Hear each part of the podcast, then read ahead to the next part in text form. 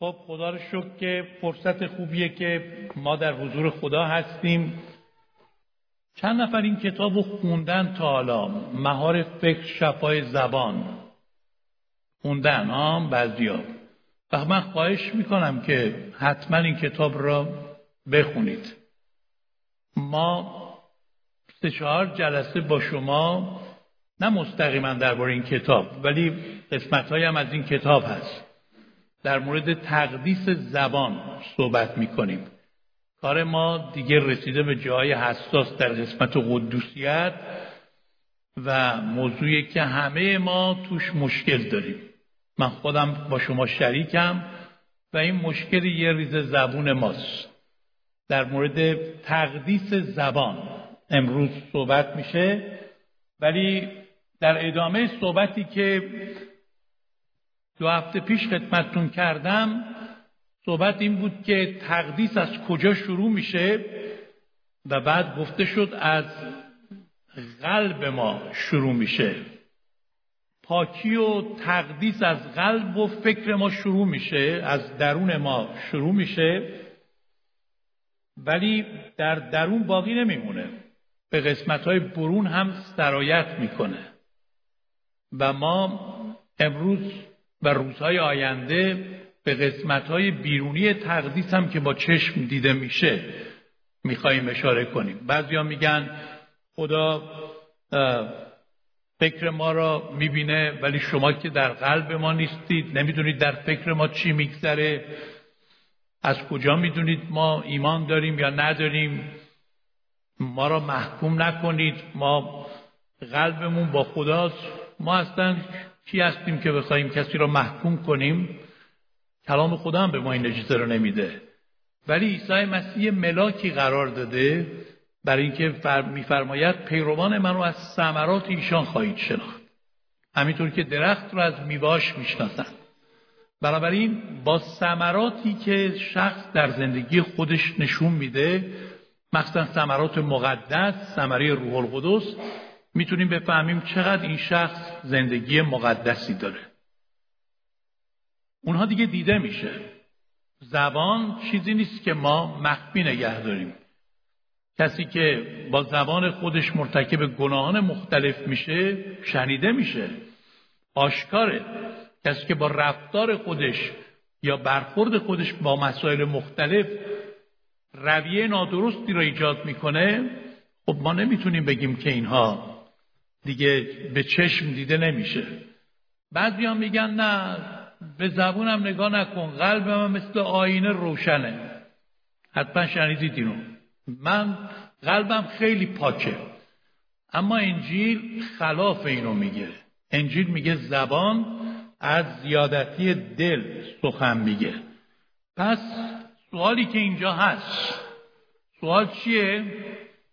تقدیس درون قلب و فکر که دربارش صحبت کردیم دفعه قبل در چه قسمت از برون ما نمایان میشه؟ خب اولین جایی که نمایان میشه کجاست؟ اولین جا زبان ماست حضرت زرتوش فرمودن پندار نیک گفتار نیک رفتار نیک که در کتاب مقدس هم این بارها تکرار شده به صورتهای دیگر. قبل از حضرت زرتوش در کتاب مقدس این مسئله بوده. حالا وقتی در مورد تقدیس فکر که پندار بود صحبت کردیم نوبت گفتاره. عیسی مسیح در انجیل متا باب دوازده آیه سی و چار و سی و پنج در همین رابطه تأکید کردند که بهتر خود این آیه رو مستقیما براتون بخونم. مسیح میفرماید که چگونه می‌توانید سخن نیکو گفت حالان که بد هستید؟ زیرا که زبان از زیادتی دل سخن می‌گوید. مرد نیکو از خزانه نیکوی دل خود چیزهای خوب را برمیآورد و مرد بد از خزانه بد چیزهای بد بیرون میآورد. لیکن به شما می‌گویم که به جهت هر سخن باطل این خیلی تن منو میلرزونه. امیدوارم تن شما هم بلرزونه. به جهت هر سخن باطل که مردم بگویند حساب آن را در روز داوری باید بدهند. برای تمام سخنان باطلی که ما به زبان میاریم. پس برخلاف اینکه عرض کردم خیلی ها معتقدن که زبان ما ربطی به قلب ما نداره اتفاقا ارتباط مستقیم بین زبان و قلب است. اما کلام خدا در مورد زبان تقدیس نیافته چه می‌گوید؟ ما دفعه قبل دیدیم کلام خدا در مورد قلب تقدیس نیافته فکر تقدیس نیافته چی میگه؟ یه اشاره کوچیکی هم به این مطلب بکنیم که زبان تقدیس نیافته چه نوع زبانیه طبق کلام خدا؟ اگه بخوایم به یعقوب باب سه مراجعه کنیم که در مورد زبان خیلی زیبا سخن میگه اونجا زبان تقدیس نیافته را سه تعریف دربارش کرده. اولیش اینه که نقش کنترل کننده و مخرب به سمت بدی ها را داره. در کتاب یعقوب یک 26 میگه اگه کسی خودش رو دیندار می‌بینه یا شخص روحانی می‌بینه پرستنده خداست و انان زبان خود را نمی‌کشه دل خودش رو فریب میده و پرستش او باطله. و همینطور در باب سه آیات دو تا شیش زبان را به سه چیز تشبیه کرده. سه چیز متفاوت ولی در حقیقت یک معنی داره. و اون سه چیز چیه؟ سکان کشتی زبانه آتش و افسار اسب. اینا چه ارتباطی با هم دارن؟ یک سکان کوچیک کشتی تمام کشتی به این بزرگی را هدایت می‌کنه. یک آتیش کوچیک چوب کبریت یا تحصیگار می‌تونه یک جنگل بزرگ را بسوزونه. شروعش از اونجا باشه. و یک افسار می‌تونه اسب قدرتمند را مهارش کنه تحت کنترل بیاره. و کلام خدا میگه زبان نیز همینطور است. عضو کوچیکه ولی تمام وجود ما را می‌تونه در کنترل خودش بگیره. اگه کسی بتونه بر دهان خودش مسلط بشه تمام وجود خودش رو در اختیار خود میاره. به علاوه کلام خدا در مورد زبان تقدیس نشده یک نکته دیگری میگه و میگه زبان تقدیس نشده زبان رام شدنی نیست. در همین یعقوب باب سه آیه هفت و هشت میگه هر طبیعتی از وحوش و طیور یعنی پرندگان و حشرات و حیوانات زمینی یا دریایی از طبیعت انسان رام می شود و رام شده است. لکن زبان را کسی از مردمان نمی‌تواند رم کند. قابل کنترل نیست. عجیبه. همه ما کم و بیش گرفتار گناهان زبان هستیم. و این گرفتاری رو داریم. حتی یعقوب میگه کسی در سخن گفتن نلغزه اون شخص مرد کاملیه. ولی کیه که بین ما کامل باشه؟ چون رایشترین عامل گناه که ما اصلا اونو زیاد گناه هم نمی‌دونیم از زبان ما بیرون میاد. از سخنان نادرست و ناشایسته که ما میگیم. و ما با قدرت انسانی نمی‌تونیم اونو رام کنیم. تلاش های بشری ما نمی‌تونه زبان ما رو عوض کنه. چون تا دل عوض نشه فکر عوض نشه زبان عوض نخواهد شد. برای همینه که ما ابتدا از تقدیس درون شروع کردیم و الان میگیم نتیجه تقدیس درون اینه که زبان ما روش اثر می‌ذاره و نمی‌تونیم دیگه ما سخنان سابق را به زبان بیاریم. نکته سوم در مورد زبان اینه که کلام خدا باز در یعقوب سه هشت میگه زبان تقدیس نیافته شرارتی سرکش و پر از زهر کشنده است. به عبارت دیگه زبان ناپاک همچون مار سمی همیشه آماده است تا زهر کشنده خودش رو بیرون بریزه. بعضی از زهرها رو نمیشه از مزهشون تشخیص داد. حتی ممکنه زهری به مزاق شیرین بیاد. ولی وقتی که وارد بدن بشه کار مهلکش را اون موقع انجام میده. زبان زهراگین هم همینطوریه. بعضی صحبت ها مثل لغمه های شیرینه ولی توش زهره. در کلیسای ما چند وقت پیش دوتا نامزد بودن. خیلی با هم شیرین صحبت می‌کردن لبخند می‌زدن. به قول معروف گل می‌گفتن گل میشنیدن. یکی از برادران میانسال ما پشت وایستاده بود. قبل از شروع جلسه به من گفت برادر ادوارد من دلم به حال این پسر و دختر میسوزه. گفتم برای چی میسوزه اینا که خیلی خوشحالن؟ گفت به یاد روزای جوانی خودم میفتم که من اون موقع هر چی به نام زدم می‌گفتم لبخند می‌زد می‌گفت باش هر چی تو بگی؟ خیلی شیرین. ولی حالا هر چی بهش میگم برعکسش اخم و تخم می‌کنه و جواب گنده تر از اون چیزی که باید من بشنوم به من میده. چه زبان تلخی داره. من گفتم همسر شما اتفاقا خیلی لبخندهای شیرینی داره. گفت شما فقط لبخنداشو می‌بینید. یه بار بذارید من ضبط کنم صداشو بعد بیارم. گفتم نه این کارو نکن. این خلاف عرف و عادتی که شما سمع صدا بکنید و این من نمی‌خوام کار همسرتون به این آبروریزی بکشه. ولی این فقط درد دل ایشون نبود. درد دل خیلی های دیگه هست که چقدر از زبان گزنده که شرارتی سرکش و پر از زهر کشنده است. زبانهای تلخ با ما میشینن و درد دل می‌کنند و متاسفانه این موضوع در زندگی ایمانداران نیست پیدا میشه. و بعضی دیگه اینقدر این کارا رو کردن و اینقدر از این حرفا می‌زنن که دیگه اصلا حساسیتشون نسبت به این موضوع به عنوان یک گناه از دست دادن. یادشون رفته که مسیح میگه برای هر سخن باطل باید جواب بدید. من اینطور وقتا میگم من چیکار کردم؟ از دیواری کی رفتم بالا؟ مال کیو خوردم کدوم فساد در من دیده شده؟ فکر می‌کنم گناهان زبان کمتر از اونه. من مجبور هستم که گناهان زبان را برای شما بشکافم. ولی نه در این جلسه فقط چون ما نخواهیم رسید. من اول فکر می‌کردم تو یه جلسه میشه این کارو کرد. بعد وقتی مطالعاتمو ادامه دادم دیدم هر کدوم از اونها یه بحث وسیعه.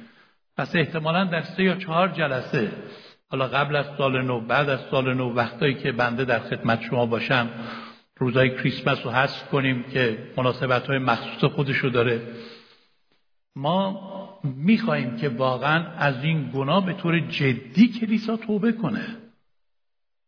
و مخصوصا که مرتب ما میشنویم که این زبان چقدر کار داده دست مردم و چقدر ارتباطات را خراب کرده. چقدر باعث شکستگی دلها شده.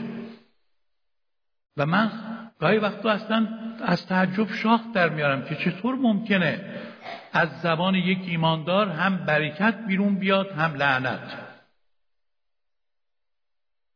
هم پرستش بیرون بیاد هم غیبت. یعقوب هم میگه میگه واقعا میشه یک چشمه هم آب شیرین بده هم آب شور؟ چطور ممکنه که با دهانی که خدا رو متبارک می‌خوانیم و هم می‌کنیم و نام مسیح رو میگیم با همون دهان هرچی که از دهنمون در میاد نثار افراد مختلف می‌کنیم. چگونه ممکنه؟ و بعد میگیم چرا خدا دعای ما رو گوش نمیده؟ چرا معجزه نمیشه؟ چرا فلان برکت نیست؟ چرا خدا این کارو نکرد؟ چرا اون کارو نکرد؟ اصلا اینا رو گناه نمی‌دونیم ما. بذارید کمی من نمی‌خوام کسی را محکوم کنم. هر چی میگم اول به خودم میگم. این کلام خدا شمشیر دودمه شمشیر دودم که هست یعنی از هر دو طرف می‌بره. ما واعظی وقتی موعظه می‌کنیم اول به خودمون می‌زنیم این غمه رو. حالا ماه محرم دیگه غم بزنی شروع بعد به شما می‌زنیم. اینه که اول برای خودمون عزیزان. شما فکر نکنید که من می‌خوام شما را محکوم کنم. نه خیر. من خودم هم با شما نسبت به آنچه که میگم تعهد دارم و مسئولیت دارم. تازه گناه من خیلی بیشتر خواهد بود که این چیزها رو دارم تعلیم میدم. برگردیم به این سوال مهم. از زبان تقدیس نیافته چه نوع گناهانی صادر میشه؟ اگه برسیم دو تا از این گناهان رو بررسی می‌کنیم. اولین نوع گناه که خیلی رایجه گناه دروغ و فریبکاری با انواع مختلف آن هست انواع مختلف دروغ ها ما مجبور شدیم اینجا نام ببریم. دروغ های مسلحتی که میگن دروغ چی؟ مسلحت آمیز به از راست فتنه انگیز بود. ها این ضرب المثل رو کی ساخته نمی‌دونم. چه شخصیه که مسلحتش در کار نباشه و بخواد دروغ بگه؟ همه کسانی که دروغ میگن میگن مسلحتی در کار هست. منفعتی در کار بوده. تشخیص دادم که باید این دروغ بگم. و خودشونو توجیه هم می‌کنن برای اون. و اسم دروغ رو عوض می‌کنن. و اونو یک جور زرنگی و سیاست و حکمت مینامن. آدم دروغگو میشه یا آدم شارلاتان میشه یا آدم حکیم آدم فهیم آدم باهوش. و اونایی که دروغ نمیگن آدم های عقب افتاده و آدم های ساده و ساده اندیش یا آدمایی که خوابن شوتن. آدمایی که عقب افتادن می‌شناسن. بعد قولی. چقدر زیاده. قولهایی که ما به همدیگه میدیم و انجام نمیدیم. شهادت دروغ. یکی از فرامینی که در کتاب مقدس آمده. ده فرمان. بر همسایه خود شهادت دروغ مده. خیلی راحت بدون اینکه مطمئن باشیم راست میگیم یا دروغ. مثلا الان دیگه حرفایی رو که میشنوم اعضای کلیسا به من میگن با عرض معذرت من باور نمی کنم تا خودم کاملا بر من ثابت نشه که راست میگن یا درست. خیلی از افراد در گذشته منو شیر می‌کردن تحت تاثیر قرار می‌داد قرار می‌دادن مینداختن رو جون یه نفر. حالا دیگه من از این اشتباهات نه سالهای زیاده که نمی کنم اون موقع خیلی خام بودم. الان میشنوم میگم سب کن از طرف مقابلم بشنوم. همه جوانب موضوع رو بشنویم. از شاهدین مختلفم بشنویم. بعد ببینیم شما درست میگید یا نه. پس شما هم این کارو نکنید که یک موقعی فکر کنید هر چی به من بگید بردارید بار طرف منه. من قدیمیم من نمی‌دونم روحانی ترم من زیباترم من آخه ده که بیشتری میدم. من پارتیم کلوفتره من محبوبم. بردارید بار پشت من رو خالی نمی‌کنه. من کیم پشت شما رو خالی کنم یا نکنم؟ شما اگه حقیقت رو نگید نه خدا با شماست نه کلیسا با شماست. در حقیقت شما دارید با شیطان همکاری می‌کنید که دروغگو و پدر دروغگویان. بنابراین شما پشتیبانی ما را وقتی دارید که روی حقیقت ایستادید. تعارف های کاذب و چاپلوسی. چقدر فراوان مختن در فرهنگ ما ایرانی ها مبالغه و اقراق گویی حالا بعدا من یکی دوتا مثال میارم در این رابطه. و ما چقدر تو این قسمت یک کلاق چل کلاق می‌کنیم از پر کوهی درست می‌کنیم. سخنانی میگیم که بیشترش حقیقت نداره. شفاف نبودن. یعنی هر چیزی که خلاف حقیقت باشه اون دروغه. در نظر بگیرید بارها در کتاب مقدس گفته شده که خدا از دروغ کراهت داره. و کلام خدا این را خیلی واضح میفرماید که دروغگویان به جهنم خواهند رفت. فکر نکنید فقط زانیان و قاتلان و جادوگران و بتپرستان رو خدا به جهنم میفرسته؟ تأکید شده که دروغگویان نیز و جمعی دروغگویان جاشون جهنمه. چون از پدر دروغگویان نشأت می‌گیره سخنان اونها. و همینطور در مکاشفه آمده در ملکوت شفاف آسمان هیچ چیزی که با دروغ سازش می‌کنه وجود نداره. وقتی در رساله کولسیان باب سه آیه نه به ما میگه به یکدیگر دروغ نگویید بلافاصله میگید چه می‌دونید چه دلیلی میاره؟ میگه چون که شما انسانیت کهنه را با اعمالش از خود بیرون کردید. دروغگویی مربوط به انسانیت کهنه شما بوده. حالا که انسانیت تازه را پوشیدید دیگه دروغگویی را که مربوط به انسانیت کهنه است کنار بذارید. در مسیحیت ما یا در نور هستیم یا در ظلمت یا در سفیدی به سر می‌بریم یا در سیایی گناه خاکستری دیگه نداریم. مسیح تعلیم داد بله شما بله باشه نه شما نه. نپیچونید یا بله هست یا نه. زیاده برین از شریر مسیح گفت. چه تعلیم روشن و قاطع.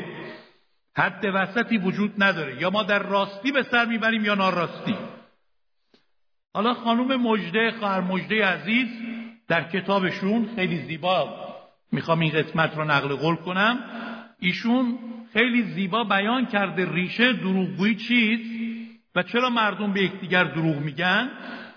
خیلی کتاب مفیدیه واقعا تر. این زمینه فرمودن که انگیزه ای که ما رو وادار می‌کنه به دروغ گفتن در یک کلمه ترس ترس از دست دادن اعتبار و موفقیت.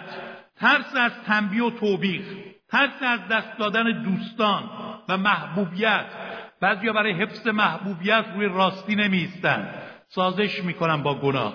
ترس از آشکار شدن زشتی ها و تاریکی های زندگیمان. ترس از دست دادن سودهای مادی و غیر مادی ترس از دست دادن امنیت ترس از ناامید کردن افراد ترس از قضاوت های ناعادلانه مردم. در حالی که کلام خدا میگه خدا روی ترس را به ما نداده. ریشه ترس از کجا سرچشمه می‌گیره؟ از عدم اعتماد به خدا. وقتی که ما به خدا اعتماد نداریم میترسیم. اگه ما روی حقیقت بیستیم خدا زندگی ما را برکت خواهد داد. چند هفته پیش من در کلیسای چیزیک دعوت داشتم. از طرف یک زوجی که خیلی براشون احترام قائل هستم. خیلی از شما میشونو می‌شناسید برادر جلال و خواهر نسرین. و اونا داشتن سالگرد ازدواجشون رو جشن می‌گرفتن که بعد از سی سال بود. در اون جلسه زوجها. در حقیقت ازدواجشون به دو قسمت تقسیم میشه. ما قبل 15 سال ما بعد 15 سال. ما قبل 15 سال اونا بچه دار نمی شدن و 14 بار خواهر نسرین حامله شد بچه نماند. و بالاخره خدا معجزه کرد وقتی که آنها ایمان آوردن و الان دو بچه سالم بهشون داد که مربوط به 15 سال دوره دوره دوم زندگیشونه. پسرشون الان 15 سالشونه. و یه دختر دیگه خدا بهشون داد. اما موضوعی که من می‌خوام بگم رفت به دروغگویی و راستی داره. بردر جلال و خواهر نسرین شهادت می‌دادن و بارها این شهادت رو دادن. که ما اینجا فهمیدیم وقتی اومدیم که بهترین کیس برای پناهندگی مسیحیته پس اومدیم خودمون رو مسیحی جا زدیم در حالی که مسیحی نبودیم. و چون زن و شوهر بودیم آدم های بالغی بودیم هیچکی باور نمی‌کرد ما دروغ میگیم. علکی هللویا می‌گفتیم خدا رو شکر می‌گفتیم سرودا رو یه جور میخوندیم بعدش هم می‌رفتیم تو خونه کارهای دیگه می‌کردیم. به هر حال خوشحال بودیم از اینکه سر دیگران رو کلا می‌ذاریم. بعد جلال می‌گفت من اینقدر قشنگ دروغ می‌گفتم که هیچ کس نمی‌تونست باور کنه که این دروغ باشه. اصلا رو راستی من قسم میخوردم. دروغ رو میساختم اصلا. دروغ طوری شب می فکر می‌کردم چی بگم که بیشتر بچسبه. و یک کیسی درست کرده بود وکیل برای خودش پر از دروغ. خب از این دروغا خیلی هست تو کیسایی که در زندگی خیلی های دیگه بوده. حالا ایشون موقعی که وقت دادگاش رسید واقعا ایمان آوردن. خدا با قلب ایشون و خانومش صحبت کرد و واقعا ایمان آوردن و توبه کردن. تولد تازه رو یافتن. و الان دیگه نمی‌تونستن برن دادگاه اون دروغا رو بگن. توبه یعنی اینا. ما از این توبه خیلی کم داریم. توبه که افراد فقط ظاهرشون عوض میشه ولی این عادت های زشت رو کنار نمی‌ذارن. ایمانداران قدیمی که راحت مثل آب خوردن دروغ میگن. خجالت هم نمی‌کشن. من نمی‌دونم در روز داوری ما به خدا چه جوابی خواهیم داد. این مرد توبه واقعی می‌کنه با خانومش و با وجود اینکه به خاطر کیس بیماری خانومش که در ایران خیلی هزینه داشت اینا احتیاج داشتن که تو این مملکت بمونن. میگن ما میریم تو دادگاه حقیقت رو میگیم.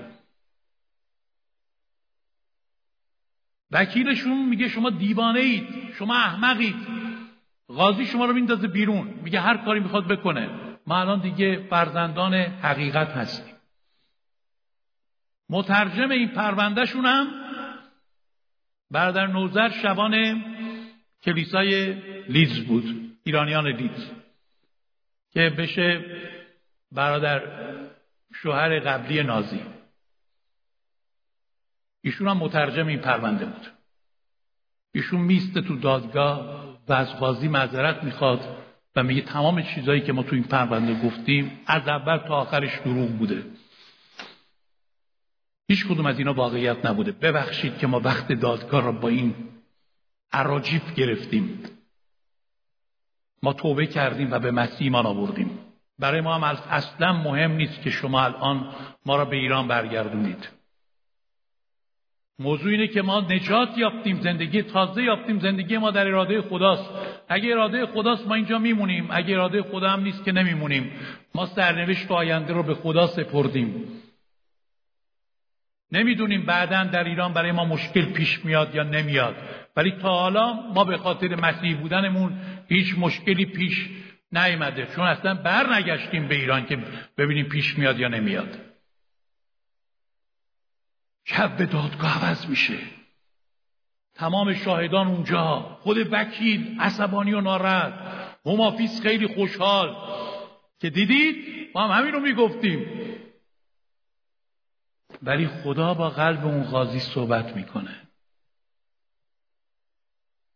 و به خاطر حقیقت که این عزیزان میگن همونجا بهشون جایزه میده و اونها را اقامت میده. زندگی این عزیزان برکت میابه. مردی که تو خیابون مکانیکی می‌کرد مغازه نداشت الان مغازه بزرگی داره خدا زندگیش و کارش رو برکت داده. اسم مغازش هم گذاشته ایلیا میکانیک جنرال موتور میکانیک ایلیا. چون اسم پسرش ایلیاس. برکی میگه این چرا این اسم گذاشتی شهادت نجاتشونو و معجزه فرزندشونو میده.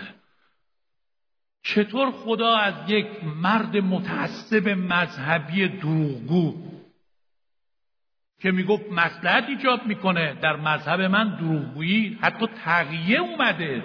شما می‌تونید تغییه کنید. اگه می‌بینید جونتون در خطر دینتون رو هم می‌تونید انکار کنید. چطور ممکنه یه چنین شخصی اینقدر عوض بشه که پیرو مسیح بشه که گفته بله شما بله نه شما نه زیاده بر این شریر خدا طرفدار افراد راستگوست. خدا از هر نوع دروغ متنفره. غیر از دروغ مستقیم که سریعا حقیقت رو انکار می‌کنه دروغای دیگه هم خیلی متداول بین ما. مثل غلوف کردن بزرگ نمایی. همینطور که عرض کردم. و چقدر ما از این عبارات میشنویم؟ عباراتی که حقیقت نیست. مثلا این عبارات. هیچ کس با من همکاری نمی‌کنه. در کلیسا اصلا محبتی وجود نه حالا یکی دو نفر این باش مشکل داشته. در کلیسا اصلا محبتی وجود نداره. کلیسا همه خوابن. این درسته این حقیقته. همه جا این خونه رو کثیف کرده. یه جا آشکار ریخته همه جا کثیف شد. همیشه با من مخالفت می‌کنی. هیچ وقت به من گوش نمیدی. عمرن راضی نخواهم شد. تو هیچ وقت آدم نمیشی. واقعا این حرفا درسته. اینا دروغ نیست. آیا ما یک چیز کوچیک را اینقدر بزرگ می‌کنیم؟ به علت اینکه عصبانی هستیم کنترل را از دست دادیم هرچی از دهنمون در میاد میگیم. یکی دیگه از دروغهایی که خیلی مرسوم بین ایمانداران دروغهای روحانیه. دروغهایی که به اصطلاح خیلی زیبای روحانیه. مثلا ما وعده میدیم مشکلی که را میشه برات دعا می‌کنم. ولی هیچ وقت به یادش نمیافتیم. عادت کردیم میگیم خدا برکتت بده. یعنی منظورمون اینه که خدا حافظ شما. دیگه بیشتر از این ادامه نده. منظور اینه. اصلا در فکر برکت اون نیستیم. تلفن میشه به ما. چقدر خوشحالم صداتون میشنوم. حالا ته قلبمون خیلی هم ناراحتیم از اینکه ایشون به ما زنگ گوشی رو بیداریم پایین و میگیم چقدر مزاحم این شخص. تمام این تعارفات کاذبی که ما می‌کنیم و حقیقت نداره دروغه. در هر صورت دروغ با هر نوعش در نظر خدایی که حق و راستی مطلق نامیده شده گناه محسوب میشه. و من می‌خوام همه شما را دعوت کنم که دعای حضرت داوود را با هم تکرار کنیم. چه دعای زیبایی. ای خداوند با هم بگیم. ای خداوند جان مرا خلاصیده از لب دروغ و زبان هیلهگر یک بار دیگر ای خداوند جان مرا خلاصیده از لب دروغ و زبان هیلهگر خوشبختانه قبل از اسلام 2500 سال قبل در کتیبه داریوش که در تخت جمشید هست به خط میخی نوشته شده و به فارسی ترجمه شده. داریوش این دعا را می‌کنه. خداوند این کشور را از دشمن خشکسالی و از دروغ محفوظ بدار. کی می‌خواد این دعای داریوش؟ در کشور ما که پر از دروغ و ناراستی است در از اون بالا گرفته تا پایینش. و همه به یکدیگر دروغ میگن متاسفانه. و کشور رو به این روز سیاه انداختن. کی می‌خواد خدا ما را از این عراجیف دروغ رهایی بده؟ رسما و علنا همه چیز را هیچ وقت به عهده نمی‌گیرن. اسید پاشی کار دشمنه. نمی‌دونم فلان کس بشارت داده یعنی که تبلیغ کرده ضد نظام. ما اصلا هیچ کس را به خاطر روزنامه نگاری یا خبررسانی تو زندان نمیده اصلا دنیا باور نمی‌کنه. اینقدر دروغ گفته که راستش هم بگه باور نمی‌کنه. خدایا ما کشور ما را از دروغ رهایی بده. و از دروغگویان رهایی بده. اجازه بدید چند دقیقه دیگه من وقت شما رو بگیرم در مورد یک گناه جذاب دیگر که غیبت و بدگویی نامیده میشه. چرا اینو من اسمشو گذاشتم گناه جذاب؟ شما میگید برادر ادوارد مطلق میندازید؟ نه کلام خدا میگه. تو امثال 18 8 میگه سخنان سخنچین همچون لغمه لذیذ است. که به اعماق وجود انسان فرو میره. برای همین این گناه اینقدر زیباست. لغمه به ظاهر لذیذ ولی سمی که کشنده است. به سمی بس شده که زندگی روحانی ما را با خدا و دیگران خراب می‌کنه. کلام خدا بازن در لاویان 19 6 به ما میگه در میان قوم خود برای سخنچینی گردش مکن. یک زمانی غیبت یه واژه منفی و رفتاری نادرست و قابل نکوهش محسوب می‌شد. اما این روزها مثل نقل مجلسه. در تمام مهمونیا همه گرد حتی مشارکت های به ظاهر روحانی غیبت شده یک سرگرمی وقت گذرانی شاد و هیجان انگیز بارها شنیدیم که با افتخار ایمانداران به هم دیگه میگن بیایید دور هم جمع بشیم یه کمی غیبت کنیم. اصلا رسما دعوت دیگه. دور هم بشیم تخبه بشکنیم و غیبت کنیم. خب تازه چه خبر؟ شنیدی چی شده؟ نشنیدی؟ ای بابا تو چقدر خوابی؟ عقب افتاده ای شوتی؟ با خبر اخبار دست اول همیشه پیش منه. بعضی اصلا ناراحت یه نفر خبر را زودتر از خودشون بگیره. چون متخصصن از اینکه خبرها رو بگیرن و پخش کنن. آیا واقعا خجالت نمی‌کشن اون افرادی که این گونه اشخاصن؟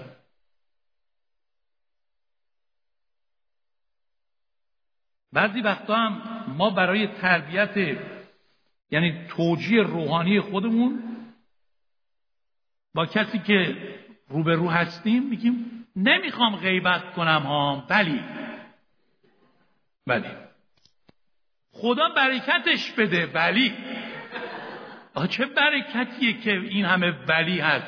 یه جمله میگی قصد من این نیست اما. با خبر باش. و ما حیثیت افراد را این گونه برباد میدیم. ما برای اینکه بتونیم مسئله غیبت را خیلی دیگه نریم تو بهرش وقتم نیست. من می‌خوام چند تا سوال به شما بدم که بازنگری کنیم خودمون رو مخصوصا قبل از اینکه به میز مقدس نزدیک بشیم. ما زبانمون اگه تقدیس نشه عزیزان خیلی لعنت تو زندگی ما خواهد بود. من می‌خوام واقعا از شما خواهش کنم. ما دو سه تا آیه به شما گفتیم. شما برید تمام کتاب مقدس رو در مورد این موضوع بخونید. ببینید کلام خدا چقدر مفصل صحبت کرده و خدا برکت بده. خواهر مجده رو هم که این کتاب را نوشته و ایشون هم خیلی زیبا شکافته این مسائل که بعضی از صحبت های من این تو هست بعضی هم نیست. این سوالات رو که من الان می‌پرسم اینجا نیست. ولی بخونید. بخش غیبت این کتاب رو هم بخونید. و بخش های دیگرشون. و ما در روزهای آینده هم از این کتاب و هم از جاهای دیگه نقل قول خواهیم کرد. من می‌خوام این سوالات رو شما واقعا از خودتون بپرسید. آیا من مطمئن هستم؟ آنچه رو که میگم راست غیبت گویان همگی از خودمون بپرسیم. آیا مطمئنم حقیقت رو میگم؟ بسیاری از وقتا ما حقیقت رو نمیگیم. من توی کلاسی بودم چل تا شاگرد اونجا بود. استاد ما در گوش اولی یه چیزی گفت. گفت تو به بغل دستیت بگو. بغل دستیشو گفت تو هم به بغل دستیت بگو تا رسید به اون نفر چهلم. منم نفر سیوم بودم فکر می‌کنم اونجا نشسته بودم. بعد به چهلومی گفت که تو چی شنیدی؟ باور کنید صد درصد با اون چیزی که اولی شنیده بود فرق تو یک کلاس چهل نفر که به هم دیگه موضوعی را که این اولی گفته بود تا به چهلمی رسید کاملا موضوع عوض شد. شما فکر می‌کنید تمام چیزایی که میشنوید درسته؟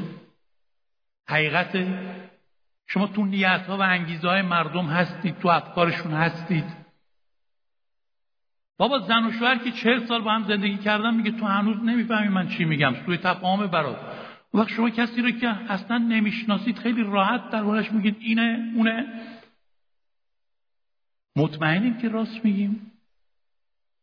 حالا گیریم. شما بگید بله بله من مطمئنم.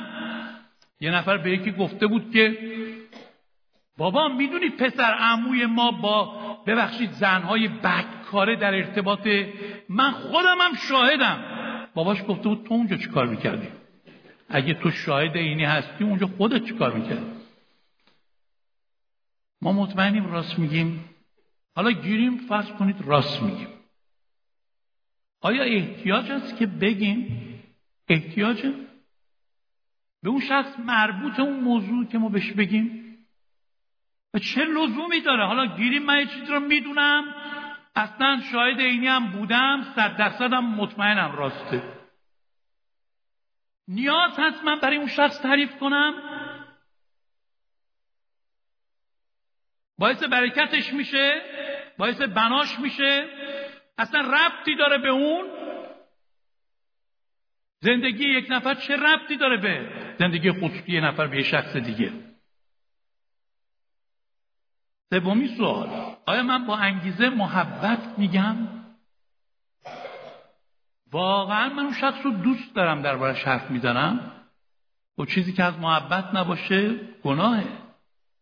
من واقعا دوستش دارم. شما واقعا کسی رو که دوست داشته باشید عاشقش باشید پشتش غیبت می‌کنید. شما مادران پدران هیچ وقت با وجود که از دست بچهتون ناراحت هم باشید غیبتشو می‌کنید آبروشو می‌برید. غیرت دارید نسبت بهش. آیا واقعا دوستش دارید؟ شما اگه دوست داشته باشید می‌خواهید مشکل رو حل کنید با غیبت حل نخواهید کرد. به شکل دیگه ای حل می‌کنید. سوال چهارم. آیا ما دوست داریم که دیگران نیز پشت سر ما غیبت کنند؟ چرا اون چیزی را که برای خود نمیپسندیم به خود مجوز میدیم که برای دیگران بپسندیم؟ هر وقت می‌خواهید غیبت کنید پشت سر یک نفر از خودتون سوال رو بکنید. خب من خودم رو جای اون کسی بذارم که دربارش غیبت می‌کنم. اگه من امروز بشنوم که چهار نفر جمع شدن. درباره من حرف زدن من چه حالی بهم دست میده؟ مسیح گفت آن چه شما برای خودت نمیخوایی برای دیگرانم نخواه. چطور ممکنه ما اینقدر راحت دیگران را محکوم کنیم ولی خار چشم خودمان رو یا چوبی که در چشم خود داریم نبینیم؟ آیا حاضریم حرفهایمان را یعنی مسئولیت غیبت خود را به عهده بگیریم؟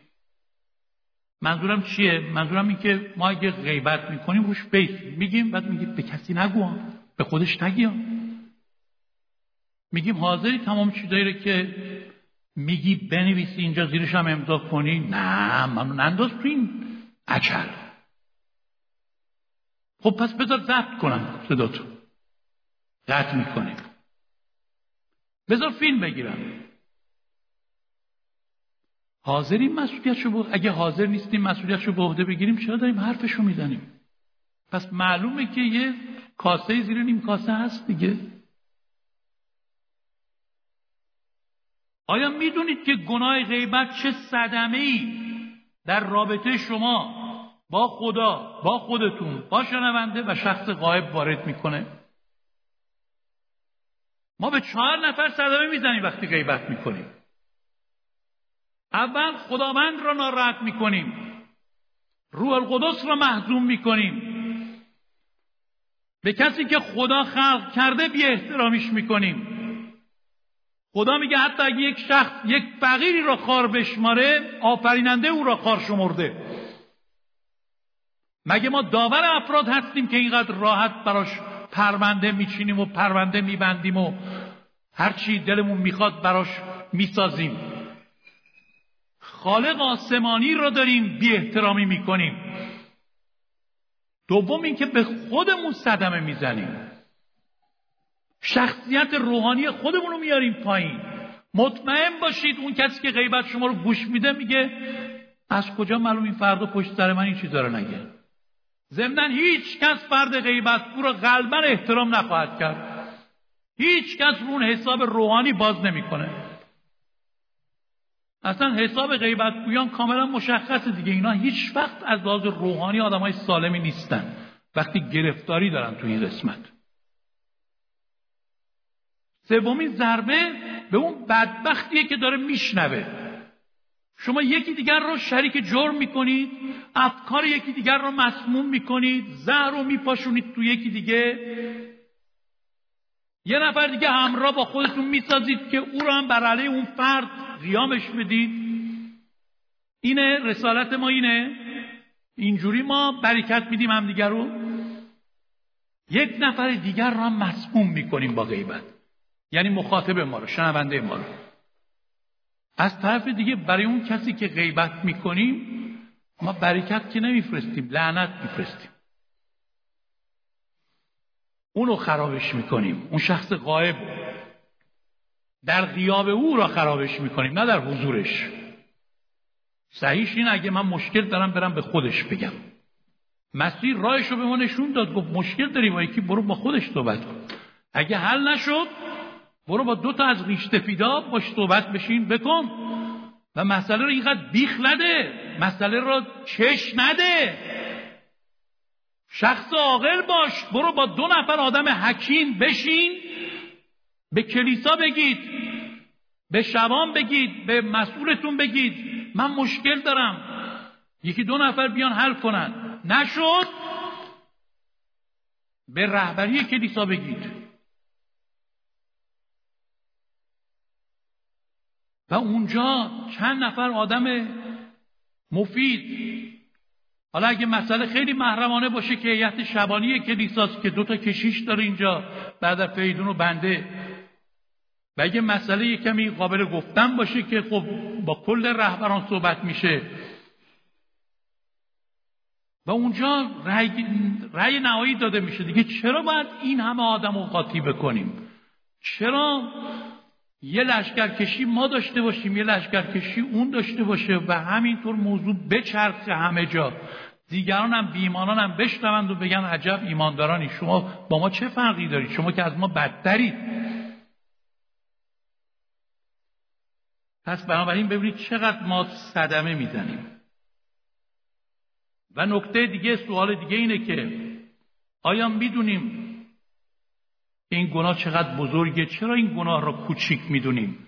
و از این گناه مخرب توبه نمی کنیم کلام خدا در افسوسیان یک میگه هر قسم تلخی و غیب و فریاد و هر نوع بدگویی را ترک کنید. ما را دعوت کرده به توبه. و در مزمور 15 آیه یک و سه داوود میگه خداوند چیست که در خیمه تو فرود آید؟ چیست که در حضور تو وارد شود؟ یکی از علائم اون افراد کسانیه که به زبان خود غیبت نمی‌کنه در آیه سه مزمور 15 و درباره همسایگان خیش. مذمت را قبول نمی‌کنه. پس بیایید واقعا از این گناه به طور خیلی جدی توبه کنیم. یک شخصی بود که خیلی پشت سر یک نفر حرف زده بود خیلی غیبت کرده بود. بعد از سالها اومد و به اصطلاح توبه کرد. و فقط با یه اعتراف گفت ببخشید من آبروی تو رو همه جا بردم. هر جا رفتم بر ضد تو حرف زدم. منو ببخش. اون شخص گفت من تو رو میبخشم؟ ولی می‌خوام فقط خواهش کنم که تو برو یه مرغ بیار یه مرغ زنده. من می‌خوام یه درسی بهت یاد بدم. مرغ زنده رو آورد پرهای مرغ زنده رو شروع کرد به کندن.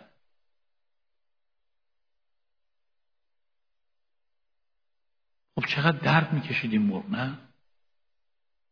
از قوم میومد. گرفته بودنش پراشو میکندن. گفت حالا این پرا رو کندی؟ ببر بذار بالای پشت بومت گفت چرا؟ گفت بذار این کارو بکن من می‌خوام یه چیزی به یاد بدم. گذاشت این پرا رو بالای پشت بوم یه روز دو روز موند باد اومد زد تمام این پرهای مرغ را جاهای مختلف پخش کرد. هر کدوم از اینا رفیق خونه ای گفت حالا برو همه این پرا رو جمع کن و بیار. گفت امکان پذیر نیست. باد برده من نمی‌دونم کجا برده. هر کدوم رو یه جا پخش کرده. گفت کاری که تو کردی همین بود. اولا چقدر قلب منو شکوندی و خونین کردی پرها رو کندی از وجود من کندی. دوم اینکه پخش کردی همه جا. حالا چطور می‌خوای جمعش کنی؟ ما البته وقتی که از غیبت توبه می‌کنیم باید جمع کنیم. تا اونجایی که می‌تونیم باید جمع کنیم. و به دیگران که مسمومشون کردیم از اونا هم باید توبه بخوایم مذرت خواهی بکنیم پیش اونا. و بگیم بهشون که من غلط کردم من حماقت کردم من عوض شدم. من دیگه نمی‌خوام تو این حالت باقی بمونم. اما چقدر ما از این توبه ها میشنویم؟ چقدر میشنویم؟ چقدر می‌بینیم؟ اصلا خیلی ضعیف این مطلب. داستان های برادر جلال و خواهر نسرین چقدر تکرار میشه؟ از این نمونه ها چقدر دیدید شما؟ برادر و خواهر عزیز من کلیسا یعنی این. این تازه حالا دو تا از گناهانش بود ما امروز صحبت کردیم. لاقل در پونزده تا گناه دیگه هست که فعلا طلبتون. از همین دوتا امروز ما توبه کنیم. واقعا توبه کنیم و با روح توبه کار به میز مقدس نزدیک بشیم. دعا کنیم.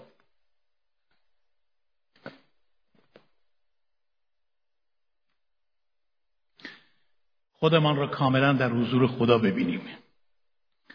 بنده خودمم که این موعظه را آماده می کردم بارها قلم و گذاشتم زمین در حضور خدا گفتم خدای من لایق نیستم که درباره این موضوع صحبت کنم. ولی با همین نیت صحبت می کنم که این تقدیس را در من هم شروع کنیم. خیلی چیزای منو عوض کردی در این قسمت ولی هنوز من ناراضیم. و هنوز من نیاز دارم که تو زبان من را در اختیار بگیری و من می‌خوام در این قسمت با شیطان هم کاری نکنم بلکه با تو. برادر و خواهر عزیز من بیایید واقعا همه ما موضوع را جدی بگیریم. با شرکت نکردن شما در میز عشا که بگید من تو این مشکلم حالا بمونه بمونه با این حل نمیشه. تازه خیلی محروم میشید از این برکت. بعضیا خیلی راحت کارشون رو آسون کردن. خب نمیرم عشا نمی‌گیرم. با نگرفتن عشا که مشکل حل نمیشه. توبه کنید. تغییر بدید روش زندگیتون رو به یاد بیارید اگه امشب خداوند شما رو خواند.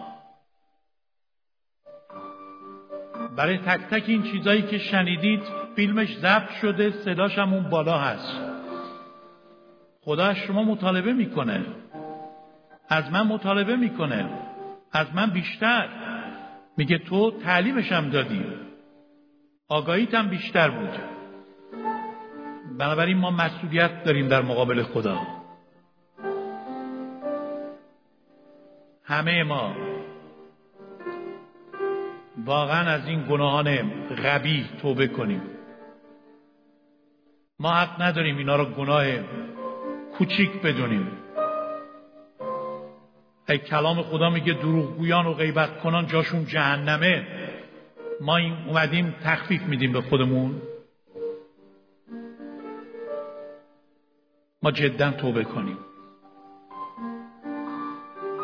نگید عادت کردم. خانواده ما از اول اینطوری بودن. اگه غیبت نکنیم چیکار بکنیم؟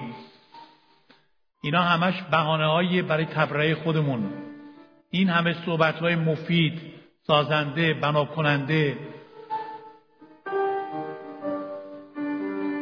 این همه سخنان عالی شهادت ها وقت های خوب دعا. ما می‌تونیم با هم داشته باشیم. و اگرم درباره کسی مشکلی داره صحبت می‌کنیم برای شفاعت می‌کنیم برکت میفرستیم مشورت میدیم کمک می‌کنیم. مگه ارتباط ما با دیگران رو دروغ و غیبت باید بنا بشه؟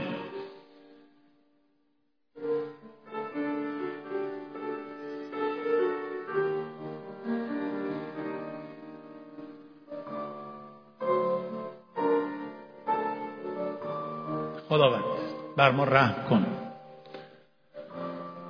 بر ما رحم کن ای خداوند.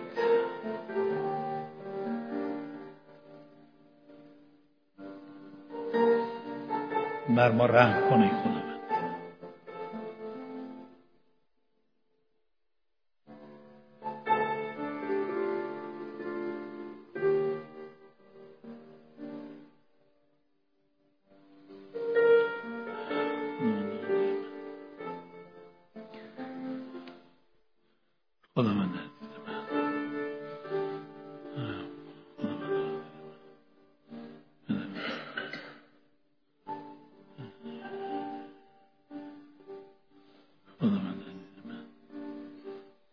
شخص خود را امتحان کند.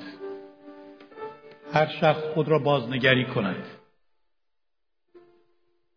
هدف از این مطرح کردن این سوالات این نبوده که شما را محکوم کنیم. یا حتی خودم رو محکوم کنم. هدف از این بازنگری و تفتیش اینه که توبه کنیم با خون مسیح تقدیس بشیم. با آتش روح القدس زبان ما پاک بشه و یک شروع جدیدی باشه برای زندگی مسیحی ما که با تمرکز و با تصمیم راسخ این گناهان رو کنار بذاریم.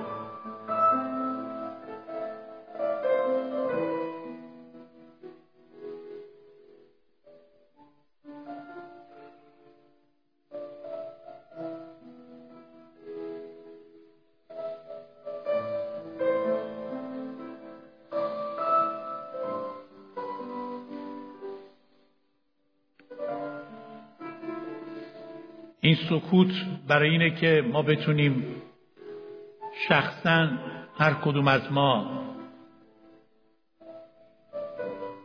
نه اینکه فقط فکر کنیم دعا کنیم اعتراف کنیم مشکلمون رو با خدا حل کنیم توبه واقعی بکنیم و تصمیم بگیریم که همین امروز من می‌خوام در قسمت زبان. خداوند تغییر جدیدی در من ایجاد کنه و من خودمم می‌خوام با خدا همکاری کنم در ترک هر چیزی که خلاف اراده خداست. من می‌خوام با خدا همکاری کنم سهم خودم رو انجام بدم و می‌دونم خدا هم سهم خودش رو انجام خواهد داد.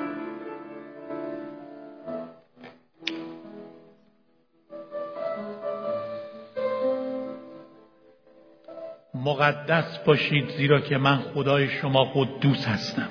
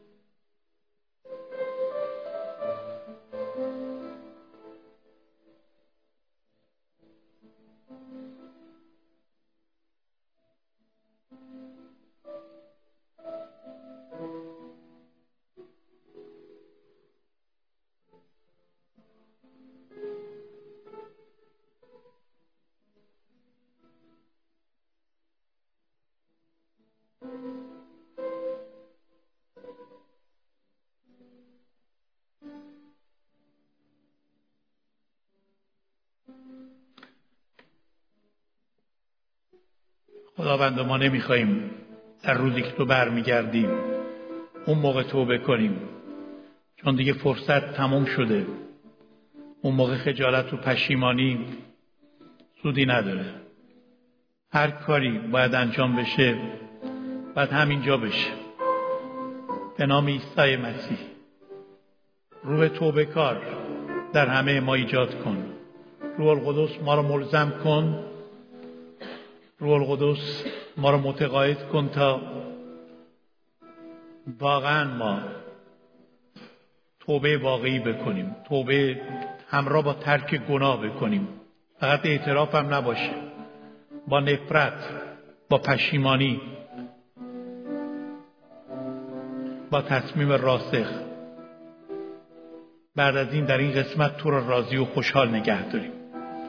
تو بتونی بگی این پسر و دختر محبوب من است. من از او راضیم مهم نیست برای ما دیگران از ما راضی باشن یا ناراضی. جلب رضامندی تو برای ما بالاترین همه است.